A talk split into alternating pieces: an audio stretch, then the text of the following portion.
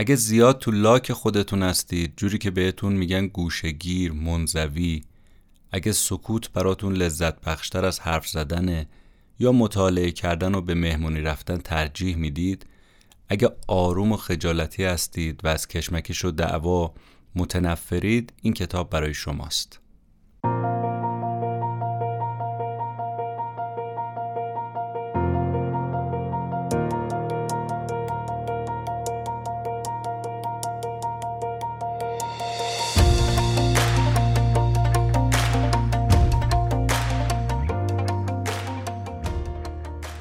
به نام خدا و سلام. شما به اپیزود چهل و دوم از پادکست کتاب جیبی گوش می‌دید که در شهریور ماه 1400 منتشر میشه.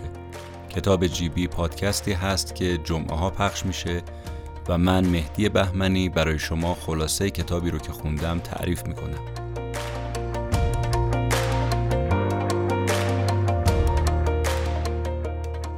کتاب این هفته عنوانش هست قدرت سکوت نوشته خانم سوزان کین. بدون فوت وقت بریم سراغ حرفای نویسنده و ببینیم درباره سکوت و قدرت اون به ما چی می‌خواد بگه.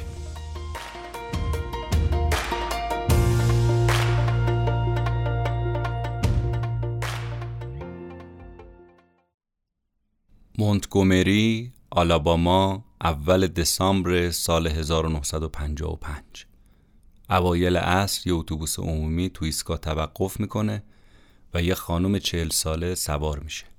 پاش ورم کرده شوناش از شدت کار درد می‌کنه. میره ردیف اول از بخش سیاپوستا میشینه. تا اینکه راننده بهش دستور میده که جاشو به یه مسافر سفید پوست بده. زن فقط یه کلمه به زبون میاره که به یکی از مهمترین جرقه های اعتراض به حقوق مدنی تو قرن بیستم تبدیل میشه. کلمه ای که به آمریکا کمک می‌کنه به موجودیت بهتری از خودش دست پیدا کنه. نه.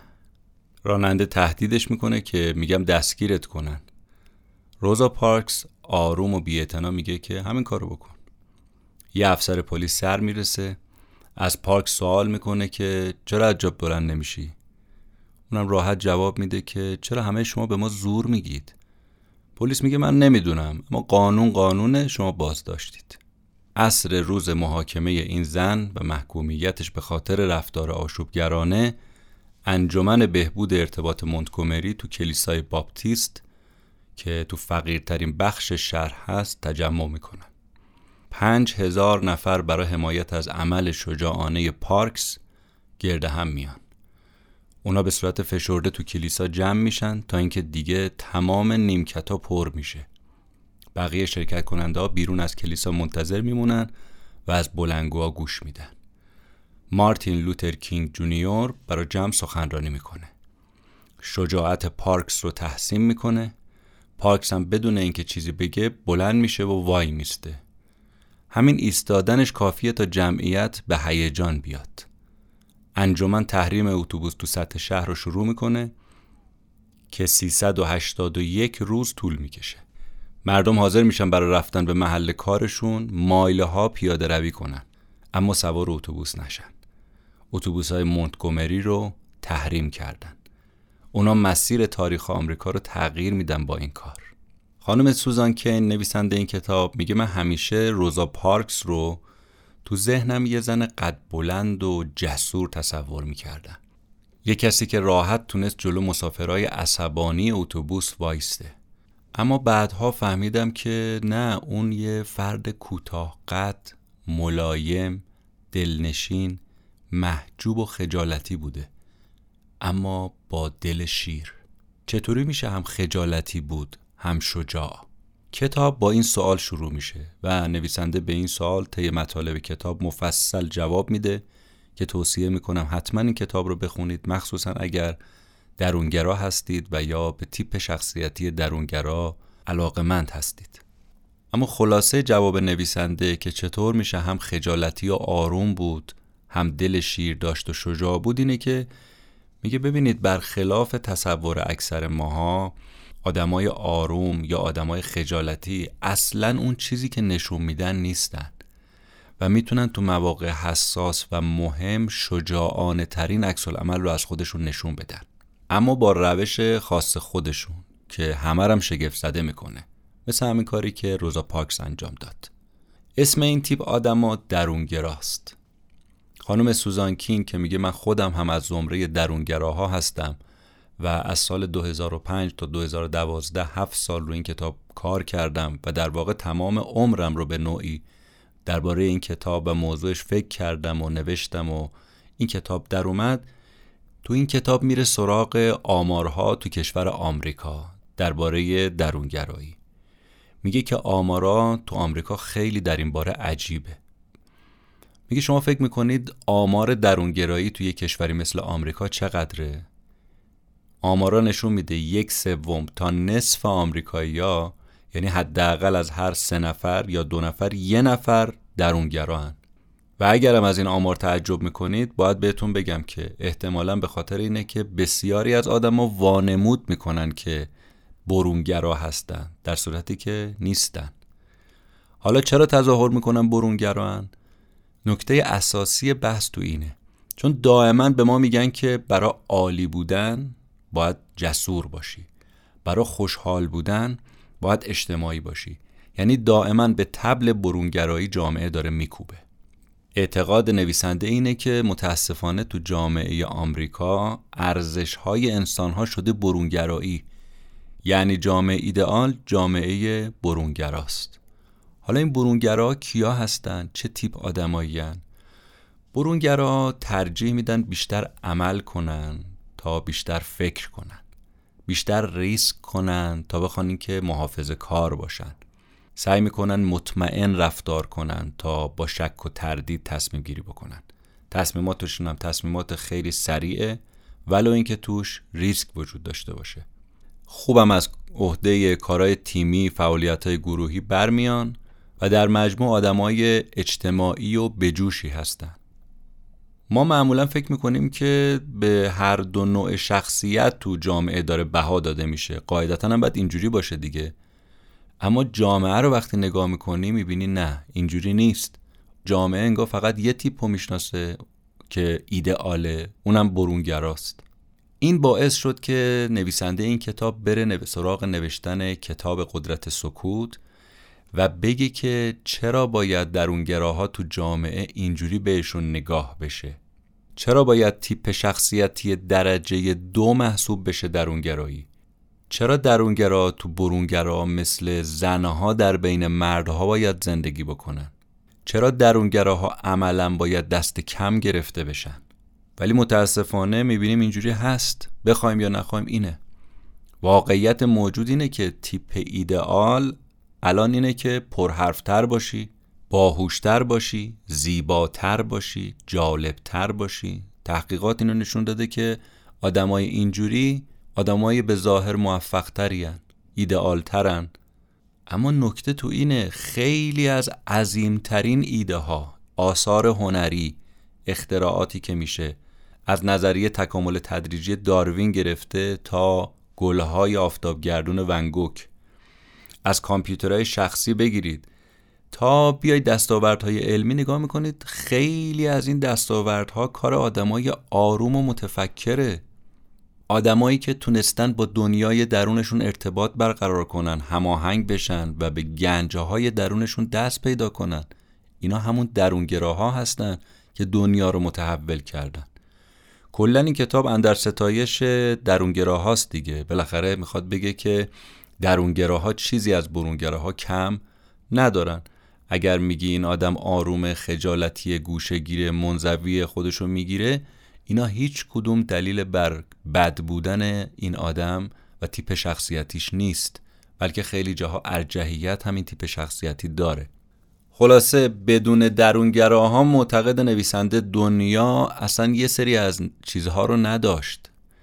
نظریه های علمی مثل نظریه جاذبه نظریه نسبیت یه سری چیزا مثل گوگل یه سری داستان ها مثل هری پاتر اینا رو نداشت. این کار درونگراهاست.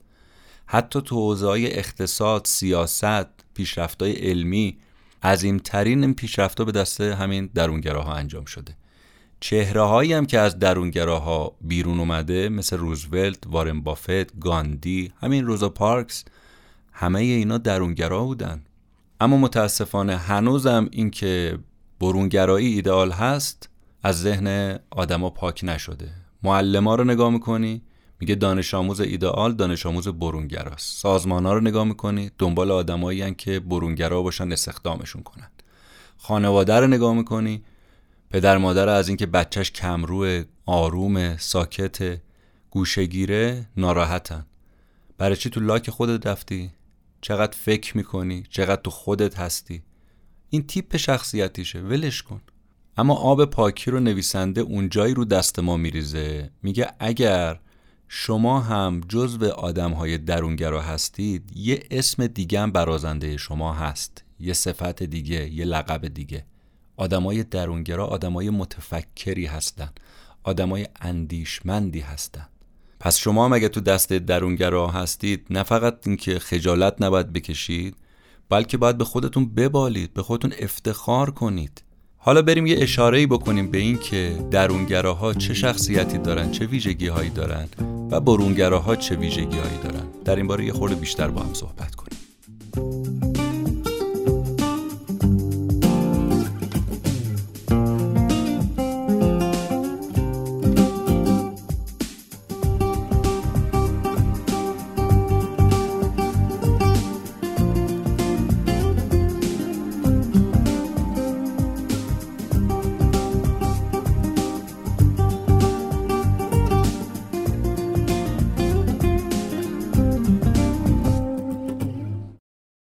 کتاب در عین اینکه نمی‌خواد وارد تعریف های پیچیده بشه فقط یه اشاره ای می‌کنه به تعریف درونگرایی و برونگرایی و جنبندی رو ارائه میده از روانشناسای امروزی. میگه امروزه بر سر این چند تا نکته توافق دارن که درونگراها برای اینکه احساس رضایت بیشتری داشته باشن به چی نیاز دارن؟ درونگراها رو چی راضی می‌کنه؟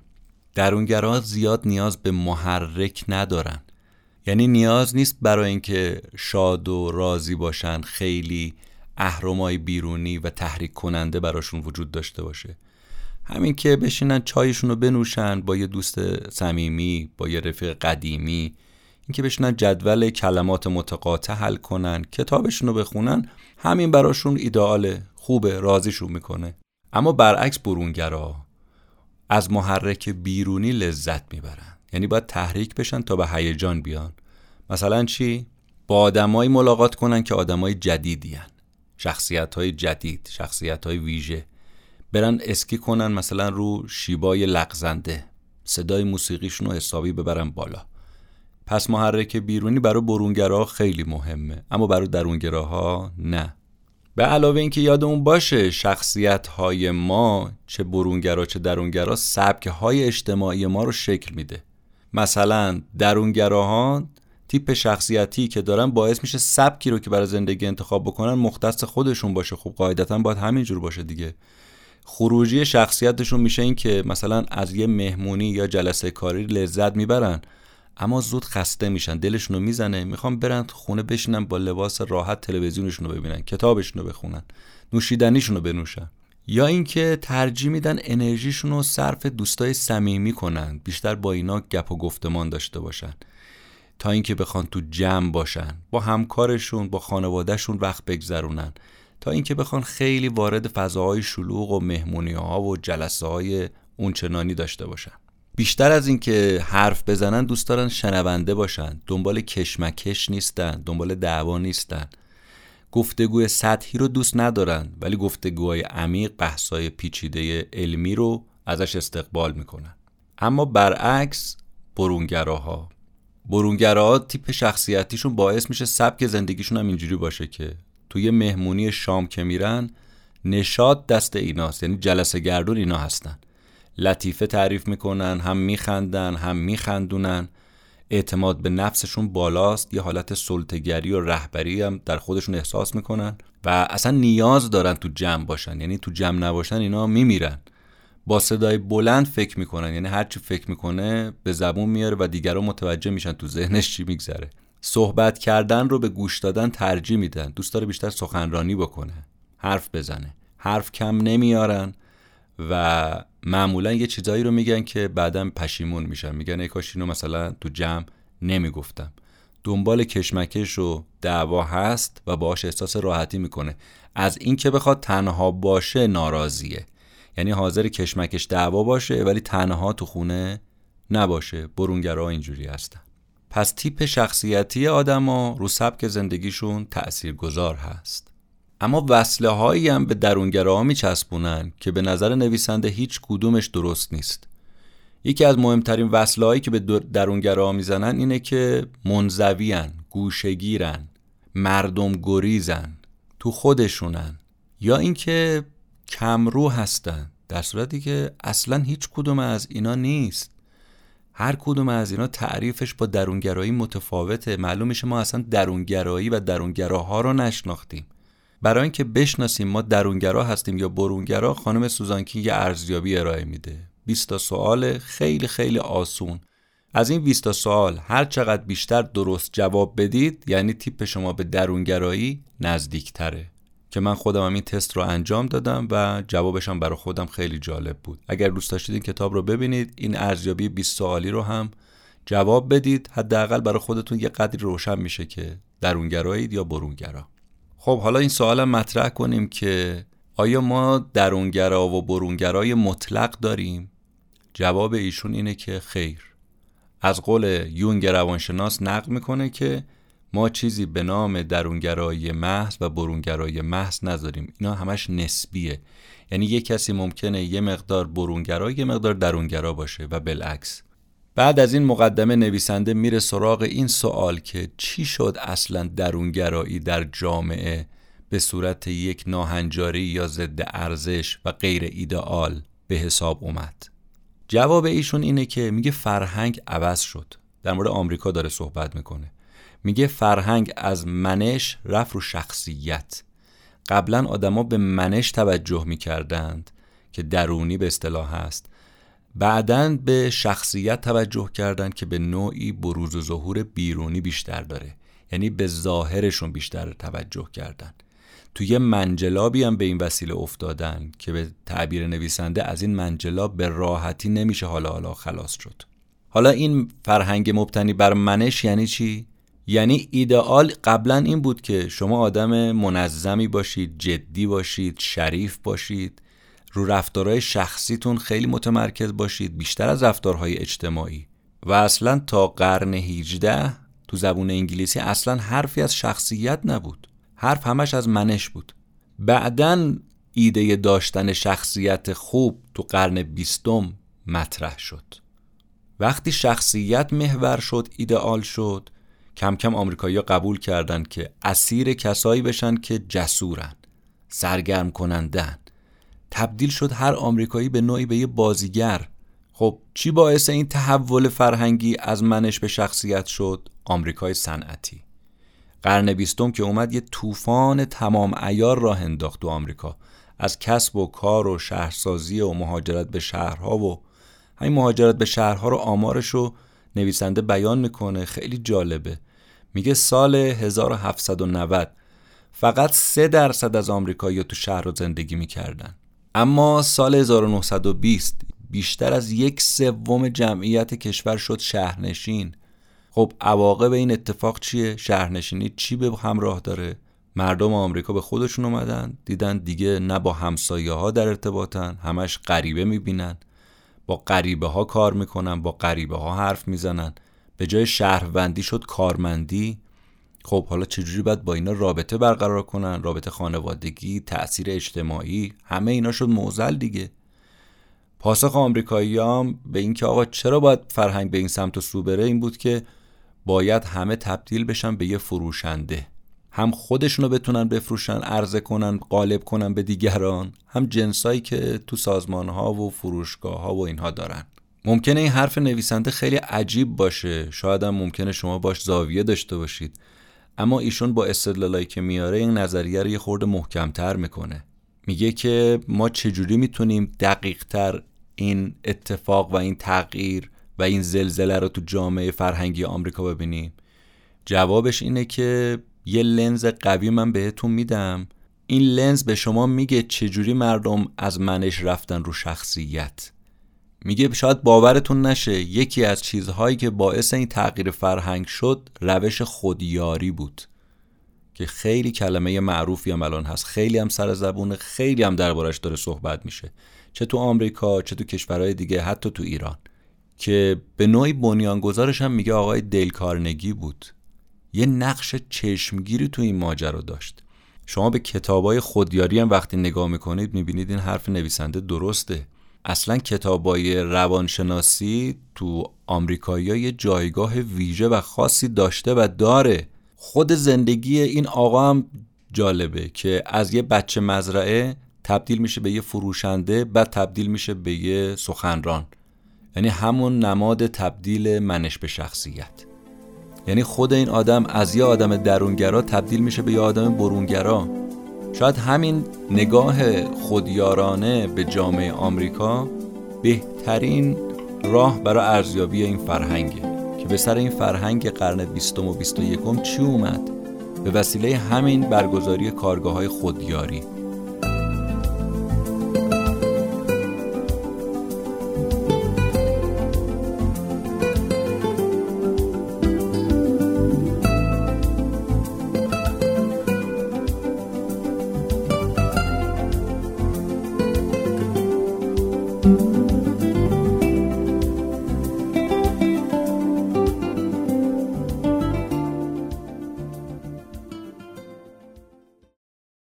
الان بیشتر از یه قرن از اولین کارگاه سخنرانی که دل کارنگی برگزار کرد میگذره. اما شما نگاه می‌کنید همچنان حرفاش سر زبون است. کتابایی که فروخته مثل آین دوستیابی و راه نفوذ در دیگران که معروف ترین اثرش هست تو قفسه های کتاب های ما تو قفسه های کتاب فرودگاه ها تو کتاب فروشی ها تو کتاب های پرفروش کسب و کار این کتاب رو شما پیدا می‌کنید. پر این کتاب از فصلهایی که با عنوانهای اینجوری تزئین شده. چگونه کاری کنید که مردم از انجام خواسته شما خوشنود بشن؟ چگونه کاری کنید که مردم ما رو دوست داشته باشن؟ خب این فرهنگ رو تغییر داد نگاه مردم رو عوض کرد. این کتابا سال 1920 کتابایی که در زمینه خودیاری نوشته شد تمرکز مردم رو از فضیلت درونی بردن به جذابیت های بیرونی. شما وقتی توصیه های قرن 19 رو نگاه می‌کنید می‌بینید که همش روی صفات اخلاقی تأکید داشتن مثل شهروندی، وظیفه شناسی، افتخار آفرینی، ادب. بعد رهنمودهای قرن بیستم رو نگاه می‌کنید تو کتاب ها و تو سخنرانی ها می‌بینید که تأکید به چه چیزایی داشتن؟ ویژگی هایی که بیشتر نگرنگامیزه گیرا باش خیره کننده باش جذاب باش حک فرما باش نیرومند باش پر انرژی باش. به همین خاطره که تو دهه های 1920 و 1930 آمریکایی ها شیفته ستاره های فیلم میشن. چون نماد شخصیت ایدئال ستاره های فیلم ها رو می‌دونستن. سوپرستار ها میشن چشم و چراغ مردم. دنده کمکی این تغییر فرهنگ چی بود؟ در کنار کتاب خودیاری صنعت تبلیغات آمریکا. تبلیغات آمریکایی چیکار کرد با مردم؟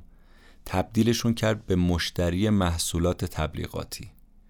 برای اینکه می‌خوای زیبا جلوه کنی برای اینکه می‌خوای با دل و جرأت حضور پیدا کنی تو اجتماع برای اینکه ترس اجتماعی و استراب دست بین بره بیا سراغ محصولات ما. حالا چه محصولاتی چه ارتباطی با این موضوعات که گفتیم داره؟ هیچی.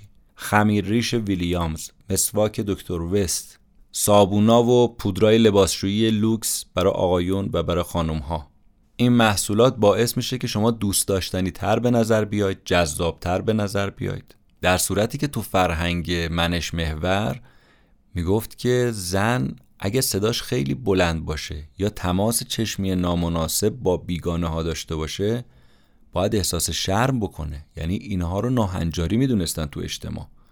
رفتار سرد اگر از زن سر می‌زد مرد آرزوش بود با این زن ازدواج کنه. اما شما نگاه می‌کنید وقتی فرهنگ شد شخصیت محور تمام این ارزشات تو زنا و مردا یا اکثرشون اصلا افول کرد. کار به جایی رسید که حتی تو دانشگاه ها هم این فرهنگ نفوذ پیدا کرد. رئیسای دانشگاه ها دنبال استثنایی ترین داوطلبا بودن. کیا بودن اونا؟ برونگراها. اکثر دانشگاه ها و مسئولین پذیرش دانشگاه ها دنبال آدمای جمعگرا بودن. دنبال آدمای جذاب بودن. می‌گفتن دانشجوی ایدئال همچون دانشجوییه که تیپش تیپ شخصیت فروشنده باشه. یعنی بتونه هم خودش هم محصولی که داره رو ارائه بکنه. مخصوصا تو دانشگاه های کسب و کار. دانشگاه ها دنبال این که تیپ شخصیتی محقق متفکر تربیت کنن کمتر افتادن. بیشتر دنبال این شدن که تیپای نمایشی و شومن تربیت بکنن. کار به جایی می‌رسه که سال 1955 یه شرکت دارویی یه داروی ضد استراب تولید می‌کنه به نام میلتون. با این کار می‌خواد چی رو ثابت کنه؟ ثابت کنه که اضطراب محصول طبیعی همچون جامعه ایه جالبم اینه که این دارو بلا فاصله به دارویی تبدیل میشه که سریعتر از هر داروی دیگه تو تاریخ آمریکا فروش میره. یعنی به این دارو هم نگاه تجاری میشه. سال 1956 از هر 20 آمریکایی یه نفر این دارو رو امتحان کرده بوده. سال 1960 یه سوم از تمام نسخه هایی که پزشکای ایالات متحده صادر می‌کردن داروی میلتون یا داروی مشابهش توش بود. آگهی های تبلیغاتی این دارو هم جالب بوده. می‌گفته استراب و تنش روال عادی دوران است. اینا شعارشون این بود. خب تو این فرایند تغییر فرهنگ آیا وراست هم تأثیر داشته؟ با کمال تعجب نویسنده جوابش است. میگه ژنتیک هم تاثیر داشته. چجوری تاثیر داشته؟ میگه روانشناسا میگن این برونگرا شدن یه عامل وراثتی هم داره. شما نگاه کنید ببینید آمریکایی‌ها، اروپایی‌ها مهاجرتشون و مهاجرت پذیریشون بیشتر از آسیایی‌ها و آفریقایی‌ها هست. خب این رویکرد برونگراییشون و مهاجرت پذیر بودنشون نشون میده که برونگراییشون به دیگران هم سرایت می‌کنه به بچه هاشون هم سرایت می‌کنه به خانوادهشون هم سرایت می‌کنه و اینجوری منتقل میشه به اونها پس میشه گفت برونگرایی یه مقدارش هم می‌تونه ژنتیک به این صورت باشه و حتی محققا ثابت می‌کنن که جهانگردها اینا برونگراتر از کسایی هستن که دوست دارن تو خونه بمونن. کتاب از قول یه متفکر قرن بیستم هم یه جمله رو بیان می‌کنه. میگه که اون متفکر میگه جالبه تو هیچ ملتی مثل ملت آمریکا درباره شخصیت حرف زده نشده و فریاد وا شخصیت ها به اصطلاح سر داده نشده. ولی متاسفانه خروجی کار این شده که به جای ساختن شخصیت یه آدمی رو ساختیم که بیشتر شبیه یه کارمند آژانس مسکن موفقه بیشتر شبیه یه فروشنده است تا یه انسان خروجی این جامعه چیه؟ خروجی این جامعه هم پرورش آدم های خجالتی و کمرو هست چون از یه طرف من می‌خوام خودم رو تو جامعه نشون بدم عرضه کنم به جامعه از یه طرف استراب و تنش میاد سراغ من نتیجهش میشه کمرویی و خجالتی. آمارا میگه که شمار آمریکاییایی که خودشونو کمرو می‌دونن دهه هفتاد چل درصده. اما دهه 90 میشه 50 درصد. ده درصد آمارش افزایش پیدا می‌کنه. و این اختلال استراب اجتماعی یا این کمرویی از هر پنج نفر آمریکایی یه نفر گرفتارشه و آزارش داره میده. حتی تو کتاب مقدس روانپزشکا تو زمینه اختلالات ذهنی یا همون DMS که دائم هم داره اطلاعاتش به روز میشه شما نگاه می‌کنید ببینید ترس از صحبت کردن تو جمع یه آسیب به حساب میاد یه بیماری محسوب میشه. در نهایت نویسنده از این تغییر فرهنگ از منش به شخصیت اظهار تأسف می‌کنه و میگه بدون اینکه بفهمیم تو طول مسیر چه چیزای مهمی رو قربونی کردیم به راهمون ادامه دادیم.